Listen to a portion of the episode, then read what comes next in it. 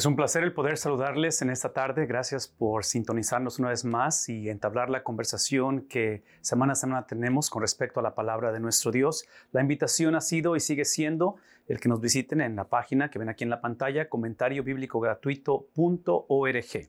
Y bueno, la, realidad es que nos encantaría que continuaran suscribiéndose, que, que continuaran haciéndole like Ah, o tal vez inclusive compartiendo cada una de estas transmisiones porque es el deseo que podamos llevar este mensaje a todos los lugares que el Señor nos concede y nos permita hacerlo. Así es que gracias una vez más por ser parte, por ser parte de esta tarde.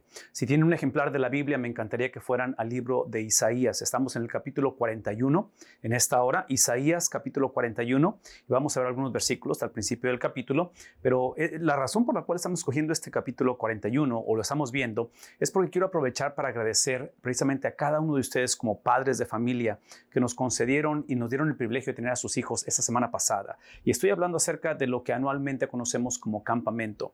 Dentro del trabajo que hacemos, dentro de nuestra Convención General Bautista de Texas, ah, tenemos el privilegio de poder servir a los jóvenes y nos reunimos básicamente por cinco días, ah, de, lunes a, de lunes a viernes básicamente. Estuvimos ahí para poder enfocarnos en el tema que fue el reconectar, re-engage, que fue el reconectar. Y bueno, la, la, cosa es de que estuvimos transmitiendo todos los cultos, tuvimos cultos todos los días, inclusive mañana y tarde, y el trabajo fue un trabajo colectivo, un esfuerzo colectivo y muchos de ustedes lo atestiguaron en línea.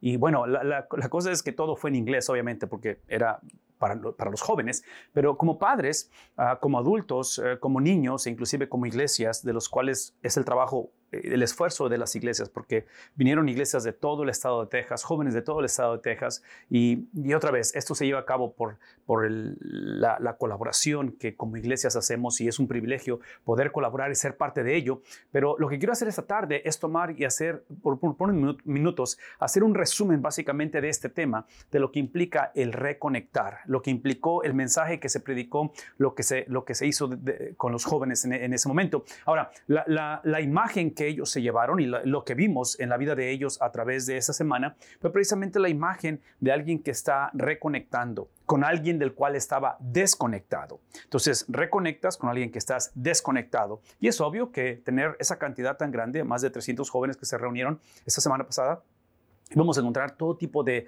escenarios, todo tipo de contextos, todo tipo de experiencias. Pero este en sí fue el mensaje, este fue la, expresión de poder reconectar. La única cosa es de que ahora, ah, ah, pensando y reflejando, ah, trayendo esa reflexión de, lo que sucedió la semana pasada y, sobre todo poder compartirlo en español también, porque eso es parte de la razón que lo estamos haciendo esta tarde, es, el poder dejar en claro lo que esto significa y lo que esto no significa, porque hay dos implicaciones en el significado y en lo que no significa con respecto a la cuestión de alguien que puede o alguien que, en este caso esta semana pasada, reconectó con Dios. Ahora, el, el reto que ha habido en nuestra generación es precisamente algo que hemos mencionado en otras transmisiones, que es el estudio que hizo este sociólogo cristiano llamado Christian Smith. Y al, hacer esta encuesta, él hace algunos 15, 17 años, él saca la conclusión que los jóvenes de hace 17 años, que ahora probablemente son muchos de ellos los padres de los que tuvimos en, en, campamento, algunos de ellos, es precisamente llegar a esta conclusión de que somos una generación, hemos criado, para los que criamos a esa generación como padres, hemos criado en las iglesias, hemos discipulado, hemos presentado un mensaje que Christian Smith lo traduce como el deísmo terapéutica, moralista terapéutico, que tiene que ver simplemente con una generación que cree que hay un Dios, no tanto el Dios de la Biblia, al, creer en un Dios o en una, eh, en una deidad, en un ser supremo, automáticamente le quitamos, convenencieramente le, le, le, le, removemos automáticamente, porque no nos conviene, que sea un Dios santo. Entonces le quitamos su santidad y al quitarle su santidad, eso implica que el hombre no tiene pecado. Eso implica que simplemente lo que el hombre necesita es moralidad, es simplemente corregir ciertas costumbres, evitar ciertos hábitos y poder mejorar en su vida. Por lo tanto, al no ser santo Dios, el hombre simplemente, su meta no es la santidad, es simplemente moralismo y eso implica que cuando el hombre por alguna razón desconecta con Dios, realmente no necesita arrepentirse, porque como no hay pecado, no hay necesidad de arrepentimiento. Y como no hay pecado, es obvio que al no haber pecado, la razón que no hay pecado es porque no hay santidad en Dios. Porque acuérdense, el problema con el pecado no es, no es solamente lo que hacemos o cuando pecamos, que es un problema, pero es contra quién lo hacemos. Ese es el, ese es el problema más grande. Por eso es una transgresión, ¿verdad? Una transgresión que hacemos en contra de Dios. En fin, entonces, como todo eso es descartado, todo lo que acabo de decir, al final de la conversación no necesitamos ni la santidad de Dios, no necesitamos al Espíritu Santo que nos regenere, no necesitamos al Espíritu Santo que nos lleve a caminar en similitud a Cristo. Todo lo que necesitamos es terapia. Necesitamos simplemente un cierto tipo de, orientación, cierto, cierto, tipo de coaching, decimos, un entrenador, alguien que simplemente nos oriente. Entonces, lo que tratamos de hacer esta semana pasada es precisamente evitar o perpetuar esta mentalidad, porque esta es la realidad, esta es la manera en que la mayoría de, nuestros jóvenes, de nuestros adultos, de nuestros ancianos, mucha de la predicación hoy en día es, es una predicación, una enseñanza de la Biblia que es simplemente, y lo digo entre, entre comillas, práctica, y lo, hago, lo digo sarcásticamente porque trágicamente pensamos que nuestra labor es ayudar que la Biblia suene o sea presentada relevante cuando eh, es una contradicción de términos. La Biblia siempre es relevante. El trabajo de uno es, y esto lo digo constantemente, es leerla, es explicarla y es aplicarla. Pero em, empezamos con el texto porque el punto es de que necesitamos ver la autoridad, la veracidad de la palabra del Señor. En fin, todo esto eh, lo, repasamos, lo hablamos, se habló en grupos pequeños dentro de la reunión de los jóvenes, en las presentaciones que se hicieron, la exposición de la palabra de Dios a través de la semana. Y, bueno, eh, el, el, tema otra vez en esta cuestión de reconectar está basado en Isaías capítulo 41, porque lo que encontramos en Isaías, en el libro de Isaías, que es un libro como todos los libros la Biblia extremadamente importante en, en la historia, en el plan eterno redentor de Dios, lo que encontramos es precisamente los tres componentes que creo que emanan precisamente del tema que se trató con la, con la con, la oportunidad de poder reconectar con Dios, que al final de la conversación, si esto es lo que es el motor de arranque de nosotros, trágicamente esta imagen de reconectar lo universalizamos, lo generalizamos y pensamos que todo lo que el ser humano, basado en lo que acabo de explicar de este deísmo moralista terapéutico, lo que necesita el ser humano, porque todos somos buenos, realmente gente mala es una que otra excepción por ahí, todo lo que necesitamos nada más es reconectar con Dios, porque al final eh, eh, Dios es un cierto tipo de un cierto tipo de, otra vez, de, terapeuta, de consejero, alguien que me ayuda. Eh, otra vez, aquí es donde entra el problema, porque esta imagen que está aquí, lo vimos la semana pasada, es la imagen solamente de aquellos que ya han conocido, se han entregado a Jesucristo y por alguna razón se desconectaron y necesitan reconectar con Él. ¿Qué estoy diciendo? Que esta no es la imagen de una persona sin Cristo. Una persona sin Cristo no tiene la habilidad de buscar a Dios. Una persona sin Cristo, una persona sin Cristo está muerta. Una persona muerta no puede creer, tiene que ser revivida, tiene que ser traída a vida, que es el trabajo que hace el Espíritu Santo. Ahora, todo esto lo estoy mencionando porque lo que, lo que nuestra lo que nuestra intención, lo que el deseo fue y la oración fue y sigue siendo, y esta tarde espero que quede claro, es que hay tres etapas para el ser humano, basado en Isaías, que es o estamos desconectados, o necesitamos conectar, que es el ser salvo, es pasar de muerte a vida, es de pasar de ser de enemigos de Dios, de ser hijos de Dios, o el ser reconectados. Todo ser humano nace, todos sin excepción nacemos desconectados. Todo ser humano necesita conectar con Dios.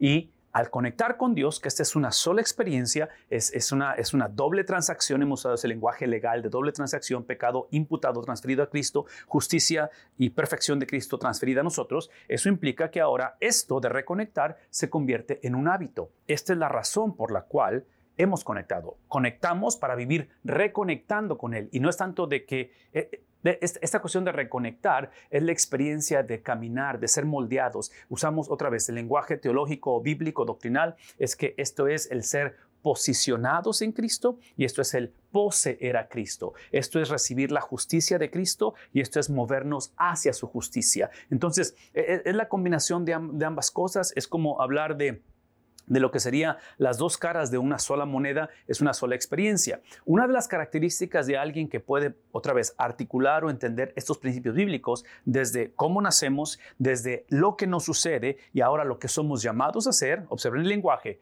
esto es cómo nacemos, es lo que nos transfirieron nuestros padres, el primer Adán nos transfirió su pecado, entonces el pecado adánico es la manera en que todos nacemos desconectados de Dios, ¿sí? Esto es lo que nos sucede porque nosotros no podemos conectar con Dios, Él es quien viene y crea la obra, dice el apóstol Pablo que es por gracia, ¿sí?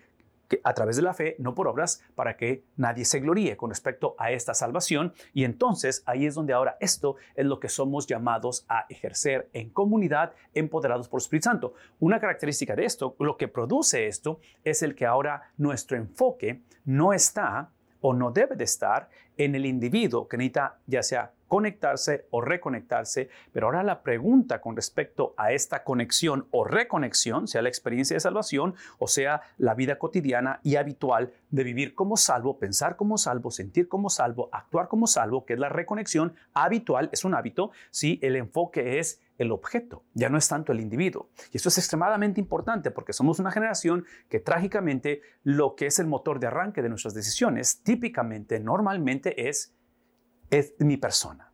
Tomo decisiones económicas, relacionales, sentimentales, espirituales, en fin, en todo ámbito basado en qué cosa? En mí. Entonces, una característica de alguien que ha sido conectado y reconectado con Dios es que ahora es el objeto de el conectar, la razón por la que o con quién conecto. ¿Por qué? Porque acuérdense que cuando estábamos desconectados, el problema no es que nacemos desconectados de Dios, el problema es Dios. Una vez más, el problema no es que, y es un problema nacer es un problema ser enemigo de Dios, es un problema vivir separado de Dios, pero el problema de mi separación es Dios. Ese es el problema, es el problema del ser humano, el problema es Dios, que a su misma vez, siendo Dios el problema, y digo el problema por su santidad, digo que Él es el problema porque su justicia va a prevalecer, digo, digo el problema porque eventualmente la gracia que se ha extendido, eventualmente esa gracia se convertirá en juicio, todo eso lo menciono porque él siendo el problema, Él ha provisto, Él siendo un Dios justo, ha provisto al justificador. Entonces, cuando hablamos de que el enfoque ahora es con quién o a quién debo de reconectar, eso me ayuda a entender, basado en el libro de Isaías, que aquí es donde Isaías, hablando a una generación que habían experimentado, que, que provenían precisamente de la violación del pacto, que, finalmente el exilio y el sufrimiento extremo, la devastación, les hace reconsiderar la cuestión de contra quién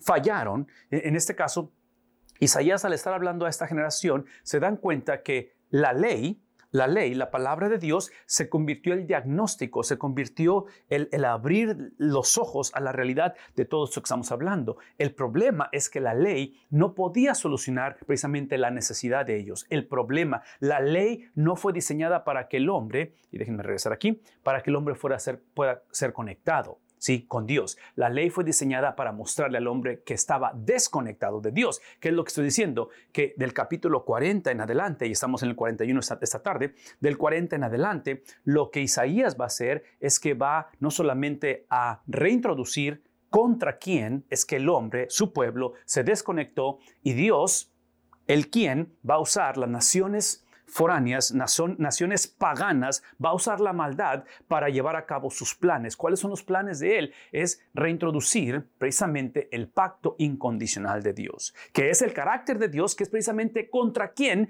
el pueblo de Dios había violado o se había revelado. Es decir, si el punto es el carácter de Dios, el punto de la conversación siempre, siempre, siempre es Dios. Y es el problema de nuestra generación idea, es el problema tuyo y mío, de que no estamos en contra de Dios siempre y cuando Dios se convierta como en un actor secundario que venga a apoyar al actor principal de mi película, porque al final es mi película, es mi vida, es mi juventud, es mi sexualidad, en, fin, eh, y, eso nunca, sí, sí, y otra vez, capítulos 1 al 39 de Isaías es precisamente la consecuencia, exilios, tanto el de, Asiria en el 722 y en el 586 a.C., son los exilios de Asiria, Reino del Norte, Reino del Sur, de los babilonios, por, por tratar de hacer a Dios un personaje secundario en la película del pueblo de Israel. E, eso nunca iba a suceder. Eso, Dios, nunca lo va a permitir eso y trágicamente es donde nos encontramos hoy en día. El punto aquí es de que simplemente lo que va a hacer Isaías va a reintroducir ese pacto incondicional de Dios, va a introducir el plan redentor de Dios, va, a introducir el carácter de Dios y cómo Dios se mueve a través de ello de tal manera que esa, es, la cosa, de que el punto de la historia no es la nación de Israel, el punto de la historia es el mundo a través de la nación de Israel. Entonces, eh, Dios los había elegido para que fueran instrumentos de ello, de tal manera que la redención iba a ser para el mundo. ¿Por qué? Y esta es la, razón, porque observen que no solamente Isaías, y estamos por leer esto, va a reintroducir o va a presentar la solución a su desconecte de Dios, cómo van a, la manera en que van a ser conectados con Dios es a través de un pacto incondicional. Y déjenme decir esto rápidamente respecto al pacto incondicional de Dios. Este pacto incondicional de Dios, que está basado obviamente desde antes de la fundación del mundo, es el pacto que se lleva a cabo realmente entre ese Dios trino, Padre, Hijo, Espíritu Santo, el cual en su designio, en su, ¿qué palabra estoy diciendo? Soberanía, en, en su providencia, Dios escoge un sacerdote pagano llamado Abraham, a su familia completamente disfuncional y con muchas limitaciones, parte de ello la esterilidad de las mujeres en esa familia, eventualmente una nación. Y cada uno de esos miembros, de esos participantes, los va a usar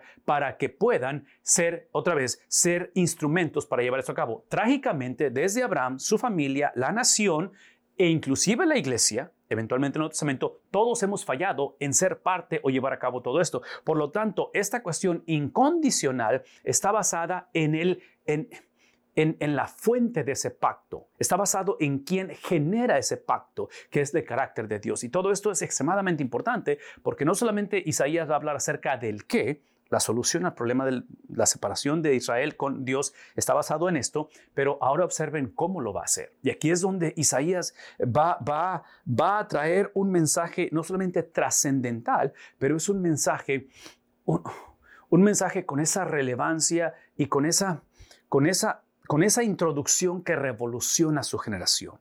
Es algo, es algo que aun cuando el pueblo de Israel se les había enseñado, predicado, pero quiero que observemos en esta tarde cómo es que Dios tiene que intervenir y llevar a cabo esto que el pueblo no sabía que necesitaba, que es exactamente la salvación de nuestras vidas, que no sabemos que la necesitamos. ¿Por qué? Porque la manera en que lo va a llevar a cabo ahora no se trata, no se trata de Israel. Está incluida la nación de Israel, pero se trata del israelita. Es obviamente el Mesías. Y ese Mesías, sí, aquí es donde empieza esta conversación un poquito difícil, porque este Mesías, la manera en que Dios iba, la manera en que Dios ha traído redención al mundo, es completamente opuesta a las ideas preconcebidas de cada generación que ha habido. ¿Qué estoy diciendo? Que una persona que está ya sea conectada con Dios o una persona que está siendo reconectada con Dios habitualmente, lo que cambia no son necesariamente las circunstancias, porque estamos por leer pasajes donde mucho de esto es dado en tiempo de exilio, mucho de esto es, dado en un tiempo de reconstrucción de, la ciudad de Jerusalén, ah, el templo está eh, derrumbado, en fin, ¿qué estoy diciendo? Que es un contexto de devastación y, la promesa de esto no es que la situación va a cambiar necesariamente circunstancialmente, pero la promesa es precisamente de que lo que viene, lo que está por cumplirse es el plan de Dios en un contexto de desaveniencia. Y eso es extremadamente importante porque aquí es donde entra, aquí es donde entra la obra sobrenatural de parte de Dios, donde no solamente envía al Mesías, pero la, llegada del Mesías cambia la perspectiva del ser humano. Por eso es que una vez más, cuando hablamos acerca de conectar con Dios y de reconectar con Dios, que está basado en el haber estado desconectado de Dios, inicia con una perspectiva diferente a la vida. Si nosotros seguimos viendo la vida igual, si nosotros seguimos actuando igual, sintiendo igual, hablando igual, procesando la vida igual, probablemente no ha habido una conexión con Dios y nunca ha habido un reconectar con Dios. Y menciono todo eso porque esa era la mentira que ellos habían creído y se engañaban a sí mismos. Estoy hablando del pueblo de Dios en este tiempo, que se creían inmunes, que se jactaban de su judaísmo o se jactaban de su, y empezaban a mencionar su prosperidad económica, su prosperidad militar, en fin, su adoración religiosa, la cual era extremadamente popular y, y creciente. Y todo eso viene literalmente a desvanecerse cuando viene el juicio de parte de Dios. Entonces, vean la manera en que Dios va a usar a Isaías para reintroducir una nueva perspectiva. ¿Por qué? Porque no solamente es a través del Mesías, que es el prometido, el ungido de Dios, pero es aquel que es el siervo sufriente y el cual su reino va a ser no solamente geográfico, no solamente político, no solamente ah, cultural o en este caso ah, étnico, ah, pero literalmente es universal. Esto lo confirma el apóstol Pablo en el libro de Colosenses, por ejemplo, donde habla acerca de la supremacía, la cristología, ¿verdad? La, persona de Cristo como el cumplimiento de todo esto. En fin, eh, si podemos llevarnos algo esta tarde con respecto a esto antes de leer los pasajes de la Biblia, es esto, y esto es extremadamente importante, que cuando se trata del reconectar del pueblo de Dios que se había perdido y tiene que regresar al Señor, cuando se trata de las naciones que, otra vez, vivían o viven las naciones eh, paganas separadas de Dios necesitan conectar, otra vez, pueblo de Dios reconectar, las naciones conectar a Dios porque la universalidad del Evangelio, vean esto, como está basado en un nuevo pacto y ese nuevo pacto emana de una nación, emana de una promesa de un sacerdote pagano llamado Abraham. Eh, hay un linaje, todo eso no lo negamos, pero al final de la conversación, este es el punto. Entonces, ese nuevo pacto es lo que ya ha sucedido ya Dios lo ha hecho. En otras palabras, lo que está diciendo, y aquí conecto con el libro de Jeremías, por el capítulo 31, donde Jeremías le habla al pueblo de Dios en medio del exilio y les hace la promesa y les recuerda, le dice que tiene planes para ellos, planes que no son para lastimarlos o para dañarlos, pero para prosperarlos. Y habla acerca de que este nuevo pacto no es el pacto que fue dado como el que fue dado a los padres, donde fue escrito en tablas de piedra, es el pacto que Dios mismo va a escribir ¿dónde? En el corazón de ustedes y literalmente lo pondrá en sus mentes, donde ahora literalmente este pacto será aquel el que les recuerde, el que les lleve a recordar quiénes son delante del Señor, que es el punto, es el punto, el punto, dice, que observen el lenguaje de Jeremías, el lenguaje de Isaías, de que este pacto no está basado en la obediencia del pueblo. Este pacto está basado en la gracia de Dios, que la gracia de Dios es la obediencia del Mesías, del Hijo, cumpliendo lo que el pueblo no pudo haber hecho, lo que tú y yo no pudimos haber hecho. ¿Qué es el punto? Por favor, escúchenme, esto es extremadamente importante. Y otra vez, si sus hijos participaron en el campamento esta semana pasada, esta es una conversación, eh, eh, eh, de alguna manera esto pueda servir para dialogar un poquito acerca de esto. Este nuevo pacto no está basado en una religión. Sí, en, el tipo de religión, en, las prácticas religiosas, que esta generación es extremadamente religiosa, somos una generación extremadamente religiosa. Sí, nuestra tendencia es hablar de esto y pensar, ok, ¿qué me dice Isaías? ¿Cómo pueden nuestros hijos ir a campamento para que sus vidas mejoren, puedan tomar mejores decisiones conforme avanzan ahora que salieron de la preparatoria? Y, todo eso es válido, no estoy en contra de ello, pero sí, eso es lo que hace la religión. La religión te da estipulaciones, te da parámetros, te da estatutos, te da principios de cómo avanzar, lo cual, otra vez, potencialmente te puede servir, pero yo argumentaría que es el deísmo moralista terapéutico. El Evangelio no es tanto una una manera de cómo mejorar tu vida. El Evangelio es la gracia de Dios que interviene en medio de una vida perdida. El Evangelio es la arbitrariedad de Dios, y uso esta cuestión de, entre comillas, donde hablo de esa soberanía que es misionera, esa soberanía que es providencia, esa soberanía en la cual literalmente existe, como dice Filipenses capítulo 2, donde Él se despoja de sí mismo. Es la soberanía que le conviene al hombre. Es la soberanía de Dios, es la providencia de Dios, es la doctrina de elección que le conviene al hombre, vean lo que voy a decir, en tiempos de devastación. Sí, sí, la doctrina de elección y predestinación tienen completamente sentido cuando el ser humano está en condiciones de persecución. Cuando el cristiano está atravesando lo nunca antes vivido. ¿Por qué? Porque cuando el mundo me desprecia, cuando eh, la salud me desprecia y mi cuerpo está en deterioro, cuando el matrimonio no va bien, cuando las finanzas es cuestionable, sí, de lo que me voy a tomar es precisamente de lo que Dios estableció antes de la fundación del mundo. Y Dios nos ha demostrado, Dios lo está demostrando. Ahorita que leamos Isaías, Dios lo ha estado demostrando que Él, nadie está más a favor de su pueblo que Él. Él. Y es por eso que cuando hablamos de este nuevo pacto, lo presentamos desde la perspectiva de algo que ya ha sucedido. Es Dios simplemente usando, por favor, esto es importante, Dios usando la misma rebeldía de su pueblo sin aprobar la rebeldía. Entonces, por favor, no escuchen de mí que Dios, eh, que Dios está de acuerdo con la desobediencia del pueblo, simplemente que como es algo que Dios ha estipulado, establecido, predeterminado desde antes de la fundación del mundo, es la cuestión donde Dios usa la misma rebeldía de su pueblo para llevar a cabo sus propósitos para llevar a cabo lo que él había establecido. Entonces, lo atractivo de esta conversación y lo que sucedió esta semana pasada con los jóvenes es la oportunidad de poder recordar una vez más que es por gracia que somos salvos, que esta gracia se ha manifestado a través de lo que ya él ha hecho y el reto es qué significa esto. El versículo 5 del capítulo 41 dice que las costas han visto y temen, tiemblan los confines de la tierra, se han acercado y han venido. Observen cómo todo, literalmente en el mundo conocido para esta gente y aún en nosotros, literalmente gira en torno a lo que estamos hablando donde literalmente esta redención, esta gracia se extiende hasta los confines de la tierra, se extiende desde el punto donde esta confusión, esta, eh, eh, literalmente crea un, un, un, remover de las cosas, donde el versículo 6, observen el versículo 6, porque aquí es, donde, aquí es donde la conversación empieza a personalizarse tanto para el pueblo de Dios como para las naciones paganas. Porque observen otra vez, ¿verdad? Este Mesías, el cual eh, viene a través de como siervo sufriente, su reinado es universal, de tal manera que aún las naciones, escuchen en la narrativa, cada uno ayuda a su prójimo y dice a su hermano, en medio, en medio de todo lo que describe el 5, donde temen, donde están temblando los confines de la tierra, observen esto, están diciéndole unos a otros, entre ellos, por la confusión que hay, porque, porque trágicamente, eh, aquí es el punto, trágicamente, la religión y los judíos cayeron en los patrones, cayeron en los patrones de las naciones paganas en cuestión de pensar religiosamente, que es el punto de que ellos se acercaron a Dios, ellos vieron la ley, los judíos, como las naciones paganas, donde veían la ley, veían a Dios simplemente como el, otra vez, el parámetro, la fórmula, las estipulaciones de cómo salir adelante.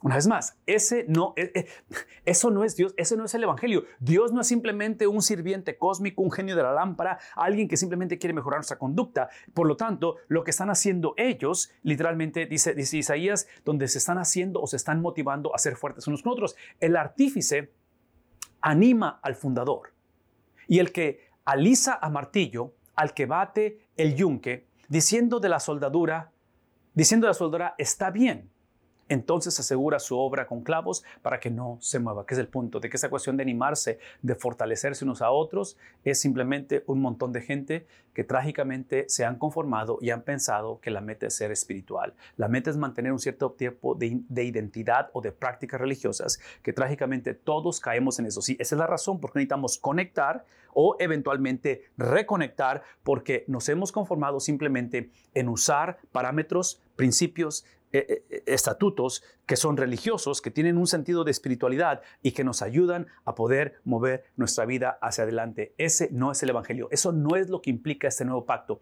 El nuevo pacto es algo que va a ser Dios en medio de su pueblo, en medio de un pueblo religioso, en un pueblo al cual, dice Isaías, me adoran, sí, de sus labios, pero sus corazones están lejos de mí. Es lo que va a decir Isaías. Entonces, el punto aquí es de que no podemos conformarnos a simplemente cosas espirituales. Tiene que ser guiado por su espíritu. Tiene que ser la presencia de Dios encarnada, segunda persona de la Trinidad, a través del Mesías, el cual se encarna, y una vez más, la encarnación de Cristo, lo cual Isaías hace ese doble énfasis de hablar de la Virgen concebirá, 7.14, ¿verdad? Isaías 7.14, concebirá, concebirá y dará a luz un hijo, llamará a su... Ok, aquí es el punto, de que ese énfasis del Mesías, Isaías le da esa, esa dualidad del mensaje donde es obvio que está implicando algo que está por suceder en ese tiempo, hablando con Acaz, pero está también implicando la cuestión de la llegada de Cristo, que es el punto. El punto es de que no es suficiente simplemente obediencia al Señor. El nuevo pacto, el pacto que está iniciando, que está siendo establecido a través de la llegada del Mesías, es un pacto el cual no está basado en la espiritualidad del hombre, está basado en el Espíritu Santo, el cual empodera, el cual la tercera persona de la Trinidad es Dios mismo obrando a través de la obediencia del Hijo para llevar a cabo la redención del mundo. Eso es extremadamente importante porque una vez más, si este día tú no has sido conectado con Dios, si tu espiritualidad, la educación que te dieron, si antes ibas a la iglesia, lo que antes pensabas, todo eso otra vez, todo eso puede potencialmente servir o ser instrumento para de alguna manera traer un cierto tipo de patrón o mejoría en tu vida, pero el problema tuyo y el mío no es nuestra conducta, el problema tuyo y el mío es el corazón. No es lo que hacemos, es lo que somos. Obviamente lo que hacemos es el producto de lo que somos. Y menciono esto porque una vez, una vez más, sí, esa es la obra del Espíritu Santo, es la obra intercesora, es el nuevo pacto, el cual, una vez más, el nuevo pacto, el cual es lo que le sucede a la persona. El nuevo pacto el pacto a través de Mesías, del Mesías, a través del siervo sufriente, que es un pacto para todo aquel que crea, todo aquel que confiesa, todo aquel que cree, pero no decir, es algo que le sucede al pueblo de Dios. No es algo que hacemos, no es algo que luchamos, no es algo que, por lo cual es, es algo que no sucede, es algo que Cristo hace. Y aquí hace la transición Isaías con respecto a este pueblo, el cual, una vez más, como está basado en lo que Dios ha hecho, ¿sí? Está basado en el Mesías, en el siervo sufriente, y su reino es universal, es que Él va a decir, pero tú, pero tú, en otras palabras, todo lo que acabamos de leer es un montón de naciones que son espirituales, pero tú, porque tú has sido encarada, tú has sido confrontada. El hecho de que fuiste exilio, en medio del exilio, ahora te estoy trayendo para reconstrucción. Vamos a reconstruir los muros, es el periodo post-exílico, hablando de Zorobabel, hablando de, eh, de Esdras, hablando de Nehemías, es ese periodo de reconstrucción. Dice, pero tú, basado en esto, no en lo que has hecho, pero en lo que te sucedió, dice, tú, Israel, como pueblo, como nación, siervo mío. Observen el lenguaje, observen el lenguaje de que aun cuando Israel se prostituyó, aun cuando Israel literalmente abandonó, aun cuando Israel literalmente negó su relación con Dios, Dios lo reconoce por el nuevo pacto, por la obra, otra vez, establecida por la obra proclamada, Isaías anunciando del Mesías, siervo sufriente, un reino universal, está declarando la identidad de Israel.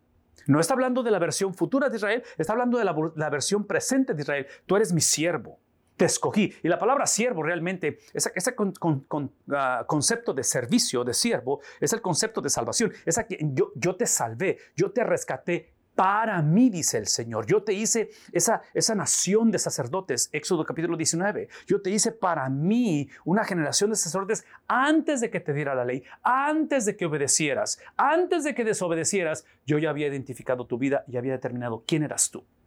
Eso es lo atractivo del Evangelio, que no está basado en lo que hago, en lo que hice o en lo que llegue a hacer.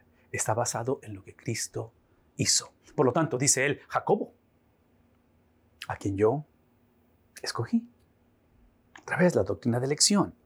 Yo te escogí, tú no me escogiste, yo te escogí a ti. De la manera que dice, descendiente de Abraham, el cual es mi amigo. Observen el lenguaje de intimidad. Lo interesante de esta conversación es de que otra vez este, este, del capítulo 40 en adelante de Isaías es cuando hablamos de restauración, cuando hablamos de eh, otra vez los oráculos, la profecía de Isaías, donde habla acerca de, del reino que está por venir, otra vez la venida de Mesías, todo eso. Y aquí es lo interesante, de que todo esto está dado en un contexto de devastación en un contexto de sufrimiento, en un contexto donde están pagando las consecuencias de su pecado, que es el punto de que todo lo que acabamos de escribir, al decir que, que tú eres mi siervo, que yo te salvé, al hablar de que tú eres mi escogido y al hablar de que tú eres mi amigo, por favor, no, no, no pierdan esto, no pierdan esto, porque eso es extremadamente importante. Estas descripciones, esta manera en que Isaías está describiendo a la nación de Israel, la implicación de esto es que alguien tuvo que haber sido literalmente puesto, tratado, enjuiciado en lo opuesto para que esto pueda ser aplicado en la nación de Israel. ¿Qué estoy diciendo? Que en este caso, alguien tuvo que convertirse en enemigo de Dios y ese es Cristo. Sí, Cristo es tratado, visto, ejecutado, enjuiciado y eventualmente muerto como si él fuera enemigo de Dios. Sí, el evangelio no es que Dios nos hace, nos lleva simplemente de enemigos a amigos. El Evangelio no dice que éramos huérfanos y ahora somos hijos de Dios. No, el Evangelio dice que aquel que era su hijo, él tiene que ser rechazado primero para que tú y yo seamos aceptados. Porque la transacción y transición de nuestra vida no está basada en el cambio de nosotros, está basada en el objeto que es Dios. Entonces, para que Dios sea satisfecho, cada uno de estos principios, el, el escogido de Dios tuvo que ser despreciado, tuvo que ser abandonado, tuvo que ser condenado el elegido de Dios, el Mesías. Recuerden que ese es un nuevo pacto, es el pacto en el cual Él viene a cumplir todo lo que nosotros fallamos, el pueblo falla, por lo tanto, para que esto se lleve a cabo, para que las promesas sean aplicadas y estas verdades existan, se apliquen, describen al pueblo de Israel en un contexto de desobediencia, es que Cristo tiene que venir. Entonces, otra vez, otra vez, este es el libro de Isaías. Faltan 700 y algo de años para la venida de Cristo, que es el punto de que la salvación del hombre, la redención de la nación de Israel, la redención de la iglesia, la redención de la generación de allá, y hoy, verlo decir, es, ellos lo están viendo hacia lo que está por suceder. Esta tarde yo estoy hablando, estamos viendo esto desde lo que ya sucedió. Entonces, el punto, el enfoque, ya sea las generaciones pasadas, nuestra generación y las que están por venir, siempre es en lo que sucedió hace dos mil años. Y eso es importante recordar, porque si el punto, el eje, el epicentro de esto es Cristo, eso implica que con respecto a esa elección, con respecto a ese llamamiento, con respecto a ese siervo sufriente, con respecto a ese amigo de Dios, es que Cristo, su vocación fue precisamente el sufrimiento, porque entendemos que esa elección de Cristo, que nos elige a nosotros, fue precisamente para que Él fuera la piedra angular, a nosotros nos hizo piedras vivas de ese edificio, del cual a la misma vez Él fue despreciado por los edificadores, que es el punto, de que la, cuestión de la, la, descripción que Isaías hace de la nación de Israel no es para verse o para posicionarlos en un sentido de élite, en un sentido de mejores o tal vez de una posición o actitud. Ah, no, no, e, es, es, entender de que es en el contexto donde Dios va a usar precisamente el desprecio del pueblo de Dios. El desprecio y el sufrimiento del cristiano lo va a usar para edificar ese edificio, para edificar esa familia, esa nación, de tal manera que es a través de la piedra angular que es Cristo, el cual, no es más, el cual Cristo, que es la piedra angular, sí, el sufrimiento para Cristo es la razón por la cual vino. Vino para sufrir, para que esto fuera aplicado en nosotros. De tal manera que ese, ahí es donde reconocemos o vemos que no se trata de la nación de Israel. No se trata de tu vida ni de mi vida. Se trata de la vida simplemente del israelita. Se trata de una sola persona. Tú, a quien tomé, dice él, de los confines de la tierra y desde sus lugares más remotos Y otra vez, estamos hablando desde el punto de vista donde eran no nación, no pueblo, los hizo pueblo. Estamos hablando donde ahora están en exilio y desde los confines de la tierra los está llamando. ¿Qué es el punto aquí? El punto aquí es que observen estos dos verbos. Ambos verbos en pasado, tomé y llamé, implica que son acciones ya llevadas a cabo, completas, terminadas. En otras palabras, lo que no está diciendo Isaías es que te voy a tomar o te voy a llamar siempre y cuando cambies, mejores, entiendas, te arrepientes. No, no, estamos hablando del Dios que otra vez, a través de Cristo, ¿sí? Porque te tomé porque a Él lo solté. El Señor hablando acerca de su Hijo, Mesías. Entonces está hablando la nación de Israel viendo hacia el futuro, hacia la promesa, por eso es que son profetas ellos, hacia la promesa de lo que está por venir, la Virgen concebirá, sí, porque lo que viene por delante es aquel que va a ser soltado para que tú seas tomado y te voy a llamar a ti, ¿sí? Porque a Él lo voy literalmente a desconectar de mí. ¿Qué es el punto aquí? El punto es de que ya sea esta generación, 700 años antes de la venida de Cristo, ya seamos nosotros 2000 años después, el proceso es el mismo, es a través de fe. Es a través de la habilidad de creer que su palabra es verdad, que lo que está diciendo el Señor se cumple, se va a cumplir, se ha cumplido y sigue siendo la misma palabra a través de las edades. Lo hermoso de este, de este, de este mensaje que está hablando acerca de cómo Él tomó, cómo Él llamó en medio de, no implica, esto es lo atractivo, que este llamamiento, este ser tomado, no implica o no garantiza que las cosas simplemente van a cambiar o mejorar. ¿Por qué? Porque ya lo dijimos, es en el contexto de sufrimiento, porque el sufrimiento, el ser despreciado, ¿Sí? El ser despreciado es parte de la razón por la cual somos llamados. No sé si está claro esta tarde. Y esto necesita ser reintroducido porque mucha gente piensa y mucha gente afirma que es un evangelio completamente corrupto, que cuando lo corrompes, automáticamente deja de ser el evangelio, que hablar de ser tomado o ser llamado por Dios implica no sufrimiento. No, no, no, no, no, no, no. ¿Sí? Cuando somos tomados, somos llamados, somos arrebatados, somos traídos a la presencia de Dios, somos conectados o reconectados, somos traídos para que el sufrimiento simplemente se convierta en el vehículo, se convierta en, en, el resultado, se convierta en el testimonio de que el Dios de la Biblia no está limitado al sufrimiento, de que el Dios de la Biblia gobierna todas las cosas que aún en medio del sufrimiento, pienso en el ejemplo del apóstol Pedro, estando encarcelado, ¿sí? literalmente la iglesia ora y literalmente sale de la cárcel a través de un milagro.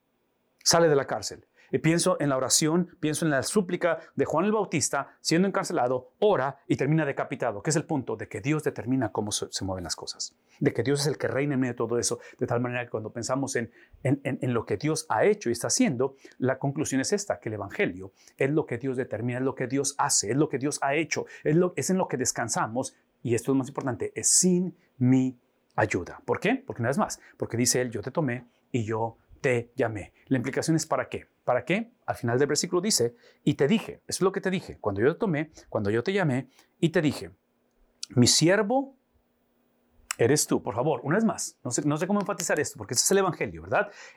El Evangelio no es leer esta narrativa, este documento histórico y decir, ok, ¿qué es lo que necesito hacer para, para, sentir que soy el siervo de Dios, que me ha escogido? ¿Cómo le hago? No, no, no, no, no, no por favor, escuchen.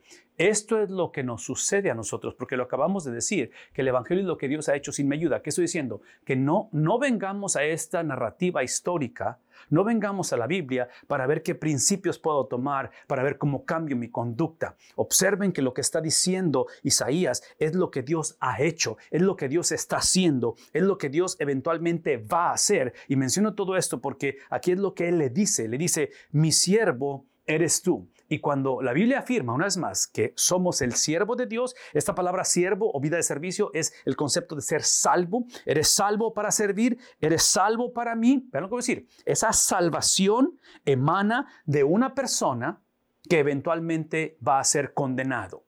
Salvación emana de condenación. Las buenas nuevas del Evangelio inician con malas nuevas porque una persona una persona hace dos mil años tuvo que ser condenada para que tú y yo esta, esta tarde fuésemos salvos o seamos siervos de Dios. Y dice, yo te he, ¿qué cosa? Ok, porque yo desprecié a mi hijo, porque yo le di la espalda a mi hijo. Es por eso que yo a ti te he escogido. Y termina diciendo, y no te he, ¿qué cosa? Rechazado. ¿Por qué?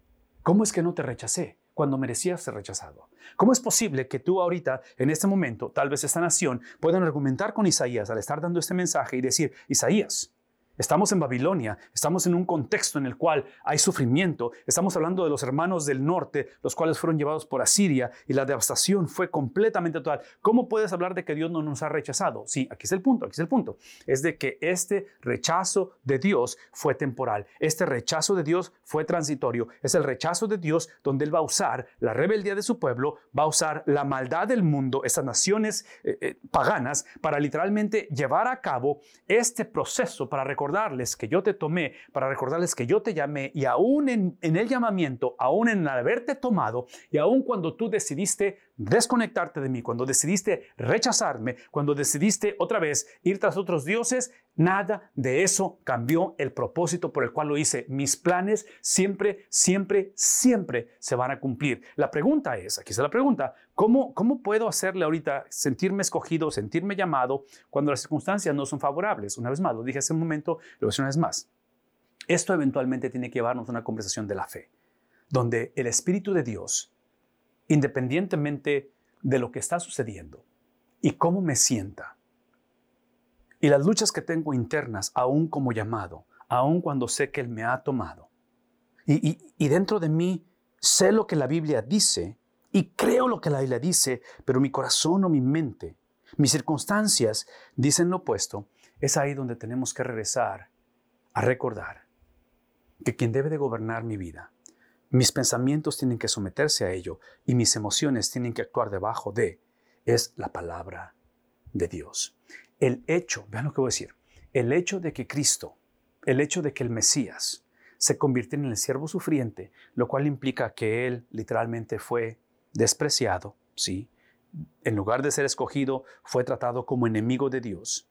Eh, todo eso que estamos hablando el preámbulo de todo eso que Cristo le sucedió y que el Padre trae su juicio sobre él, el preámbulo de ello es una vida de perfección de Cristo. Es el entender que Cristo, observen esto, se convierte en el destinatario de la ira de Dios, de la venganza de Dios, para que esto se aplique a nuestra vida, sí, fue en el contexto de la obediencia de Cristo a esto. ¿Qué estoy diciendo? Todo lo que estoy diciendo es que esa obediencia, esa perfección de Cristo es lo que nos permite, es lo que ha sido transferido a nosotros para que en momentos en los cuales cuestionemos, sintamos la duda, y no sepamos qué hacer con el rechazo, que no sepamos qué hacer con la falta de ese llamamiento, pensando que yo, yo, yo había entendido que era por aquí la cosa, pero me doy cuenta que es por acá. Cuando hay esa confusión, tenemos que regresar a recordar que la obediencia de Cristo, la, la manera en que Cristo confió en las palabras del Padre, eso ha sido depositado en nosotros. Por lo tanto, tenemos que, tenemos que recordar que en cuestión de momentos donde pasamos por el valle de sombra de muerte,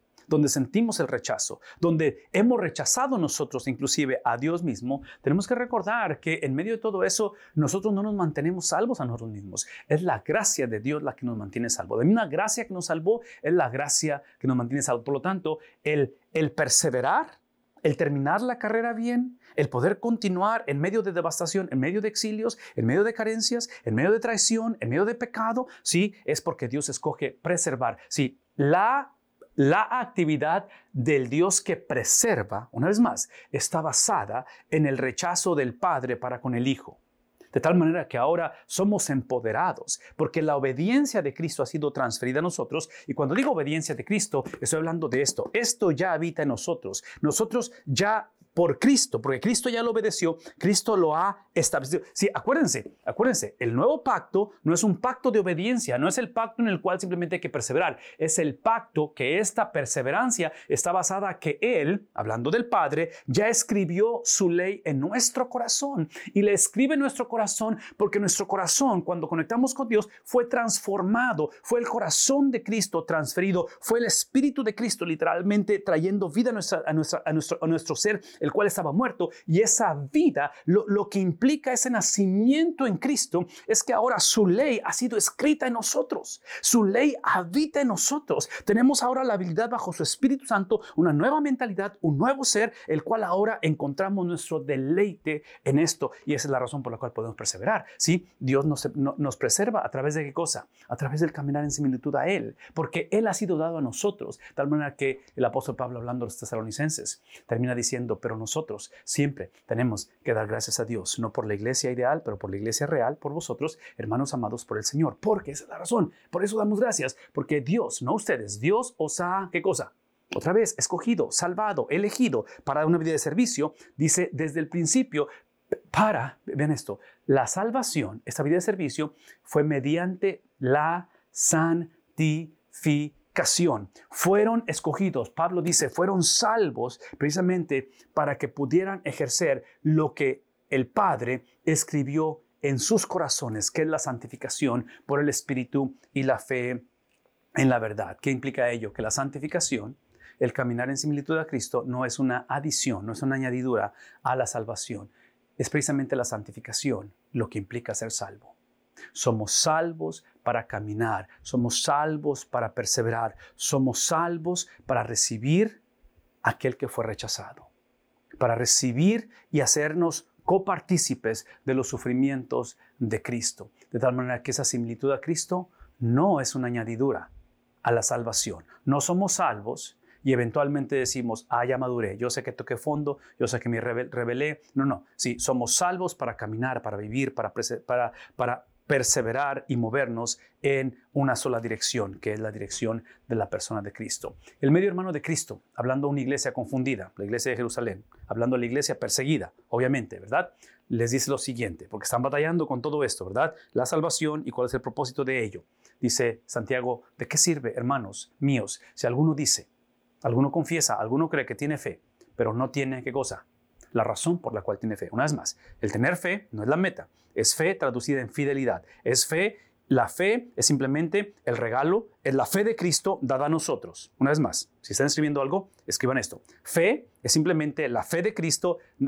otra vez, porque el ser humano no puede creer en Dios por sí solo porque muertos estamos espiritualmente, ¿verdad? Entonces, por eso es que la predicación de hoy en día, los sermones de hoy en día, que son más que nada terapias y ayudas, es, simplemente promoviendo esta, e, e, esta autosuficiencia de que yo, es, es hablar de espíritu, ¿verdad? Con E minúscula. No, no. El Espíritu Santo con E mayúscula es simplemente el Espíritu de Cristo que me provee la fe de Cristo puesta en mí para yo creer lo que el Padre ha dicho.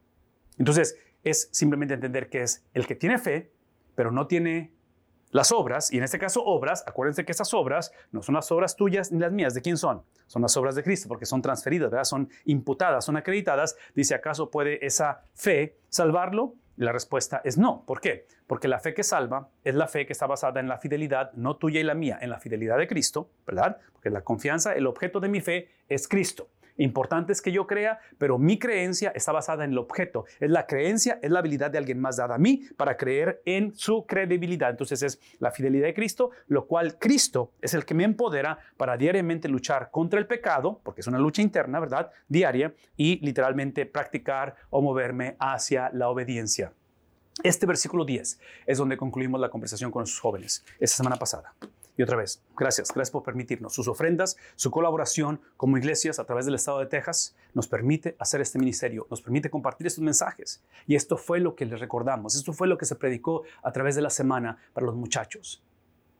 El mandato, el empoderamiento, la unción,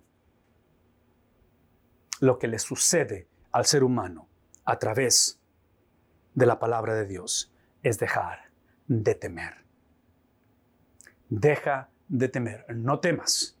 Y esta cuestión de no temer no es tanto porque la circunstancia ha cambiado, no es tanto porque eres una persona de mucha valentía, no es tanto porque yo sé que tocaste fondo y estuviste en el exilio, pero ahora eres una generación diferente. No, no, no, no, no. Observen por qué no teme el pueblo de Israel. Observen por qué Isaías en un contexto de rebeldía, en un contexto en el cual hay mucho cuestionamiento, en un contexto de mucha incredulidad, en un contexto donde la situación no ha mejorado necesariamente. Y es tiempo de ejercer esa fidelidad de Dios. Es tiempo de poner en práctica lo que Dios ha dicho y creer en la credibilidad de Él. Sí, la razón es porque, aquí está la razón, es porque al final lo que obtenemos es la presencia de Dios. Porque yo estoy, en otras palabras, la manera en la cual lidiamos con el temor, con la duda, por favor escúchenme, esto es importante, la manera en la cual lidiamos con el temor o lidiamos con la duda es recordar que el antídoto a ello es la presencia de alguien. Sí, esta es la obra sobrenatural donde todo lo que hemos estado explicando y la manera en que Isaías ha estado llevando al pueblo sí, de Dios es literalmente a la persona de Dios. Entonces, en mi mente, yo no puedo evitar, pero pensar en esta, en esta aclaración o afirmación donde dice, yo estoy contigo, no te desalientes, ah, porque yo soy tu Dios. Este lenguaje para mí es, recordar lo que le sucede a Isaías personalmente en el capítulo número 6 de este mismo libro, que es su encuentro, es su llamado con respecto a Dios. Y la manera en que Isaías se encuentra con Dios, ¿sí? E, este llamado de Isaías está basado en Isaías encararse no con él mismo, es encararse con Dios. Y menciono esto porque es obvio que este es un gran varón de Dios, es obvio que por algo lo escogió Dios, es, obvio que termina bien la carrera, su, final se cree que es bastante trágico porque es la característica de estos varones de Dios, pero aquí es el punto, aquí es el punto, es que este llamado, esta transformación, esta misión, esta, esta encomienda de ser profeta a las naciones no está basado en que el hombre calificaba, está basado en quién es Dios, que es lo que encontramos en el capítulo 6 del libro de Isaías, que es el punto de que esta cuestión de, lidiar con el temor, de lidiar con la duda, de lidiar con las circunstancias, no es algo que está basado en mi persona. No es simplemente el yo salir adelante, salir del atolladero o buscar la manera de avanzar en todo esto. Está basado en la habilidad que Él me da, una vez más, la habilidad que Él nos da de poder reconocer que Él está, ¿dónde? Él está conmigo. Reconocer que Él, su presencia, me da la habilidad de alentarme, me da la habilidad de reconocer que Él es mi Dios, me da la habilidad de sentir su fortaleza en la devastación, de, declarar ciertamente que Él va a ser mi ayuda, mi refugio, mi socorro, ¿sí? Donde me sostendrá con la diestra de mi justicia. Yo no sé si esto es atractivo esta noche para alguien eh, eh, eh, conforme dialogamos de esto, pero esto es lo que espero que entendamos y espero, mi oración ha sido de que esto sea aún más convincente, más atractivo, que tenga más impacto, de que todo lo que está aquí para que tú y yo podamos afirmar esto que está aquí y sea aplicable a nuestra vida, sea aplicable a nuestros hijos, sea aplicable a nuestros estudios, sea aplicable a nuestras iglesias, por favor escúchenme, para que esto sea aplicable hay un prerequisito. Y es obvio que hablamos de la fe como prerequisito, tenemos que creer, pero lo que tenemos que creer es que hace dos mil años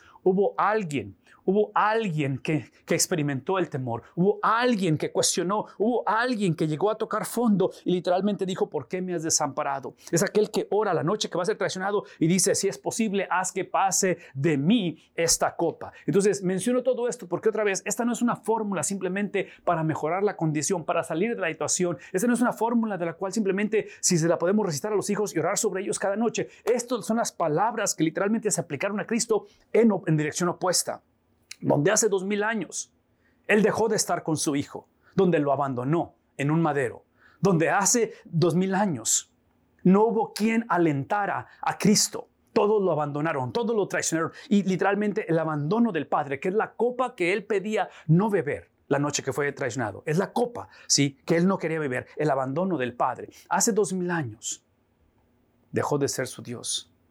Porque el que no conoció pecado por nosotros se hizo pecado.